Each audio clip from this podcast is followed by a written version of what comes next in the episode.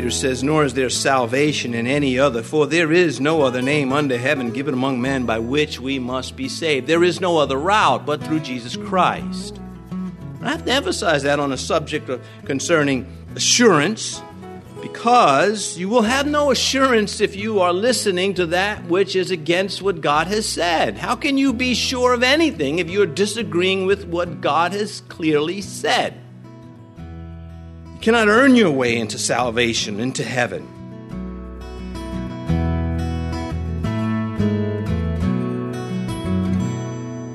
This is Cross Reference Radio with our pastor and teacher, Rick Gaston.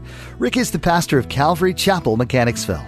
Pastor Rick is currently teaching through his series called The Believer's Basics. Please stay with us after today's message to hear more information about Cross Reference Radio, specifically how you can get a free copy of this teaching. But for now, let's join Pastor Rick in the book of 1 John chapter 5 as he begins a brand new study called Assurance. We are in the first letter of John, chapter 5. 1 John, chapter 5. We will take verses 10 through 13. He who believes in the Son of God has the witness in himself. He who does not believe God has made him a liar because he has not believed the testimony that God has given of his Son. And this is the testimony that God has given us eternal life, and this life is in his Son. He who has the Son has life. He who does not have the Son of God does not have life. These things I have written to you who believe in the name of the Son of God, that you may know that you have eternal life, and that you may continue to believe in the name of the Son of God. Please be seated. Well, that's straight to the point. The most important thing about you and me and anybody is where you're going after you die. Because you will die, or you'll be snatched away, but either way you will stand before God, and will you go to heaven or will you go to hell? You have no no choice concerning your first birth. You have every choice once you hear the gospel concerning a second birth, to be born again, to be on God's side, to conform to God's word, to comply to what God wants. And many Christians are just not sure about that. They, they profess Christ, but they, they fret sometimes over their salvation. And this is damaging. Um, you, you, you cannot really serve if you're not sure about these things, that God has settled them. And to, to sing, for instance, we were singing, you know, Holy, Holy is our God Almighty. If, if you don't have that assurance, that blessed assurance of salvation, then you sort of, Holy, Holy is the God Almighty. But if you are sure, it takes a whole new course in your life and how you express yourself in your faith. And so this morning we are going to discuss the 10th session of the Believer's Basics assurance.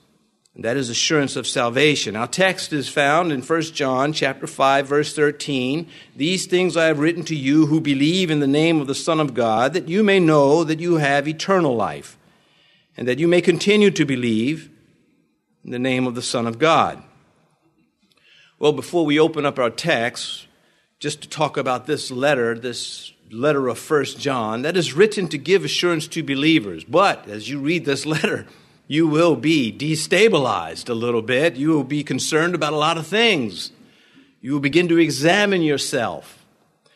And in this letter, he gives seven reasons why he wrote the letter to these Christians. The first is in the first chapter. He says, for their joy, that it would be full. In the second chapter, that they might not sin. Again, in the second chapter, that darkness will be defeated by light, that we win in the end, in other words. And in chapter 2, he also says, Because your sins are forgiven. I'm writing to you because your sins are forgiven. And he wanted to make sure they understood this. And then, again in chapter 2, he writes, Because you have known, because you have overcome, because you have known. John emphasizes knowledge in this first letter. He emphasizes love. He emphasizes the Son of God. In chapter 2, he also says he wrote to warn them against deceivers. And then here in our text in chapter 5, he says he writes to them so that they would be sure where they are going after this life. And that's what we're going to hopefully discuss. This may be too basic for some, but I hope beneficial for all. So we look at our text again. These things I have written to you who believe in the name of the Son of God, that you may know that you have eternal life and that you may continue to believe in the name of the Son of God. These things I have written to you. Now, when he says that here in chapter 5, he is certainly including all of what he is writing, but he's really, he has really narrowed it down to the, the verses in chapter 5 that we know as chapter 5, beginning at verse 1, and then, for example, verse, verses 11 and 12, if you still have your Bibles open in 1 John chapter 5. And this is the testimony that God has given us eternal life. And this life is in his Son. He who has the Son has life. He who does not have the Son does not have life.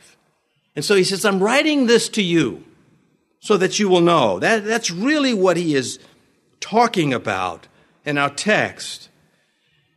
It's through the Son, through Jesus Christ. He said, What about Mary? Or what about my good deeds? Can I go through them? Absolutely not. Especially no. An emphatic no. And an absolute no. Unless you want to disagree with what God has said. In the book of Acts, in the fourth chapter, the apostles made it clear. Peter says, Nor is there salvation in any other, for there is no other name under heaven given among men by which we must be saved. There is no other route but through Jesus Christ. And I have to emphasize that on a subject concerning assurance, because you will have no assurance if you are listening to that which is against what God has said. How can you be sure of anything if you're disagreeing with what God has clearly said? You cannot earn your way into salvation, into heaven. It is something that is received. The Bible alone is our authority on spiritual matters. Scripture alone is the authority on scriptural matters, on spiritual matters. Not the church, not the pastors, not human beings not a paganized Christianity which is everywhere and is increasing day by day. And we're not supposed to be surprised at this. We have been warned in the scripture that in the end times there would be a great apostasy that would blanket the earth. And it is happening even now. Even now, there are people entering podiums in what they call churches, and they've been prepared to speak to their congregation fluffy, silly, nonsensical, baloney things in God's name. Let the buyer beware. The buyer's remorse at the end of this life is not what you want. You do not want to land in hell because you listened to people who didn't listen to God. It's not very tricky, is it? It's very simple. I'm not saying this with an attitude of anger or anything like that. I'm very firm about this. No apology for it. None of us should have an apology for what God makes very clear. Because of his mercy and his grace, he also makes that clear. He also says, I will take you to myself and you will be with me forever if that's what you want. But if you don't want it, I'm not going to jam it down your throat. And so, if you are offended by these things, then you are offended by the Bible. If you are offended by Peter's words, nor is there salvation in any other, for there is no other name under heaven given among men by which we must be saved. If that offends you, then God offends you. And there's nothing anybody can say about that, except you are offended by God. Truth, truth always offends its opponents, without exception. God wants us to be sure of truths concerning us, concerning me personally, you personally. God wants you to be sure of these things. Confusion does not bring strength to anyone. When Luke was writing the gospel according to, to Luke, in the very opening verses, he writes to a man named Theophilus, and he says to Theophilus, I want you to understand what I'm about to say to you. Luke chapter 1, verse 4, that you may know the certainty of those things in which you were instructed. I love that. Luke is saying, I'm not playing around with you. I want you to understand this. This means everything. He Doesn't have that attitude. He's very soft when he says it. It's me that it's not my fault I'm like this. It's the Marine Corps. They did it to me. I was a good boy before them. Not really. anyway, back to what we're talking about here. He says, who believe in the name of the Son of God. So this is written to those who believe, who claim to be Christians. Maybe you are a Christian. I hope you are. But you're not, you're not sure of your salvation. What is this going to be settled? I hope it's settled this morning. If you came into these doors uncertain about where you are going, why you're going where you're going, and who is the one that is doing it, and why he is doing it, and his banner over you is love, love, love. He cares for you. In spite of the junk of this cursed life, which makes his love so superior. And uh, there are many, many reasons to doubt after a while they get boring. They get boring in the light of truth and the Spirit of God lives in our hearts. And so, that we might believe in a more emphatic sense of the word, that our salvation is no longer unsure, we need to settle this now in this life and not wait to get to the throne of God to find out. Jesus says this He says, Most assuredly, I say to you, he who believes in me has everlasting life. Now, how many read that or have heard that and still go on doubting? Why is this? What's, what's, your, what's your problem here? Lovingly, again, saying this uh, to those, not trying to be hard on anybody, but again, I want you to understand these are hard driven nails of truth. And when he says, Most assuredly I say to you, he who believes in me has everlasting life, he doesn't say who, who he, he who believes in me or anybody else, or somebody else, or something else. They are wrong they speak opposite of the blessed assurance of Christ in John 17, Jesus prayed this. He said, And this is eternal life, that they may know you, the only true God, and Jesus Christ, whom you have sent. That, of course, making Christ equal, because you couldn't say that they may believe, that they may know you, the only true God, and Rick Gaston, whom you've sent. That would be blasphemy. He doesn't put Moses' name there or anyone else's name. He is the center of attention the foundation of assurance of our salvation is belief in what the Scripture says about the Son, who is Jesus Christ. And so he says in our text that you may know that you have eternal life. See, John knew that confusion weakens us. If you're not saved and you come to church, why do you come to church? Why are you not saved? Well, sometimes it's a process. You need time. It's understood. But at some point, it's got to be settled. And you're not safe if you're not saved because you can die at any time. You don't know when the proverbial grim reaper is going to come, but you can be ready. And that is the role of Scripture, the Holy Spirit, the pastors, and Christians in general is so that this confusion is taken away. Do you know liberals are made of confusion? Pontius Pilate, what is truth? Well, you're looking at him, doofus. He's too liberal. He's too confused about life. He became a philosopher. Philosophers settle nothing. They just go on talking about everything from different angles and they never get to something that is settled. Truth can be known. Truth about God, there are many churches, they practice confusion. You go in there and they, they, they speak in what uh, they claim to be tongues, and nobody knows what they're saying, and they think that somehow this is not confusing. And Paul writes about that in that very section. He says, For God is not the author of confusion, but of peace, as in all the churches of the saints. End quote.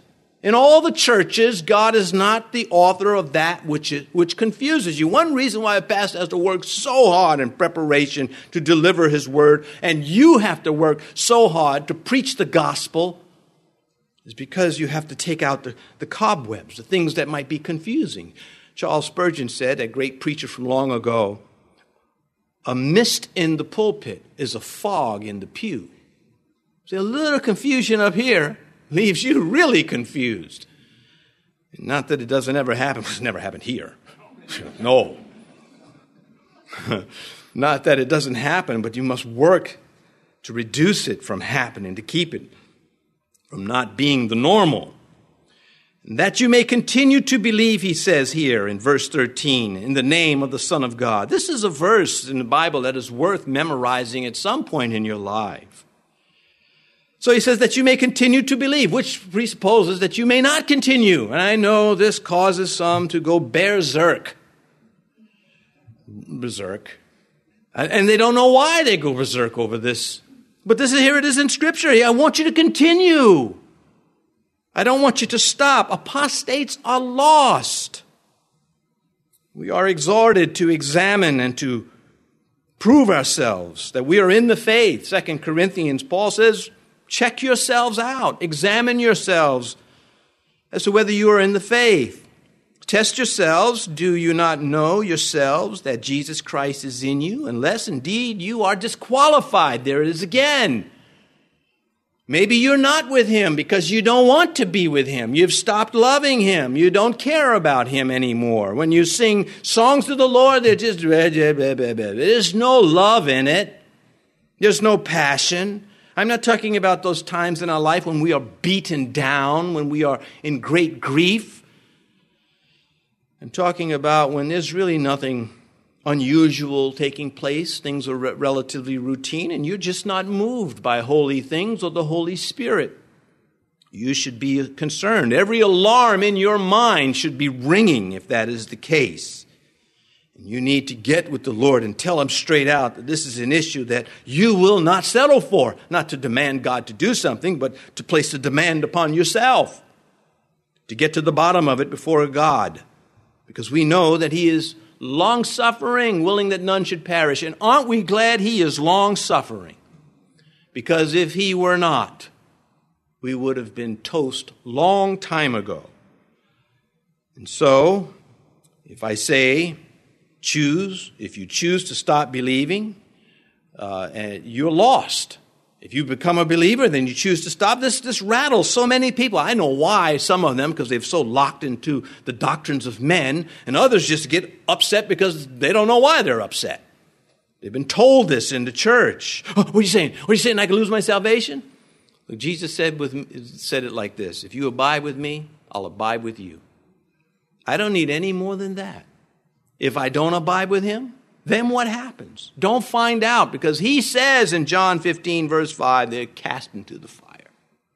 I believe in the eternal security of the believer. I do not believe in the eternal security of the unbeliever. What is so complicated about that when you come across such text that said, check yourselves out, or maybe you're disqualified, or in our very text this morning, that you may continue to believe. And there's so many other places. It shouldn't be something that we are frazzled by. We love the Lord. Jesus said, no condemnation for those who are in Christ Jesus. He said it through his man, the Apostle Paul no condemnation for those in Christ Jesus, and no salvation for those outside Christ Jesus, which is an offense to the world that wants to come to Christ on their terms, as did Cain. And so, assurance, what is it? It is the solid belief that you are truly saved from an eternal judgment, that you will be going to heaven, that you are a friend of God that you walk with God. In spite of your shortcomings, in spite of your failures, in spite of your sins, He has made a way for you. God has interfered with your sin if you come to Him. You don't deserve this, but you can receive it. And if you're too proud to receive it, then you won't get it. And so we are destined to be in heaven if we have faith in Jesus Christ. That is our destiny. That is where we're going. We are on the flight that is going to heaven. That's what I want, and that's what I want everyone to want. Some, again, are not sure about this. It should not be. If you claim Christ as Lord, you should never doubt his work. We'll get to the sin part a little bit more as we move on. But many just have the milk of faith. They come to the faith and they just have the milk. They can't take solid food. God wants you to have solid food. If you live on milk but have claimed Christ long enough, why do you keep a baby's diet? Why do you not press on to the deeper things of the Word of God, such as Scripture that we have this morning before us and many of the surrounding Scriptures that are being used to drive the point home again like well driven nails? We are to believe and we are exhorted to eat. We are exhorted to be sheep that feed in the pastures of the Lord. The Lord is my shepherd, I shall not want. John chapter 10, Jesus said, I am the door. If anyone enters by me, he will be saved and will go out and in and find pasture.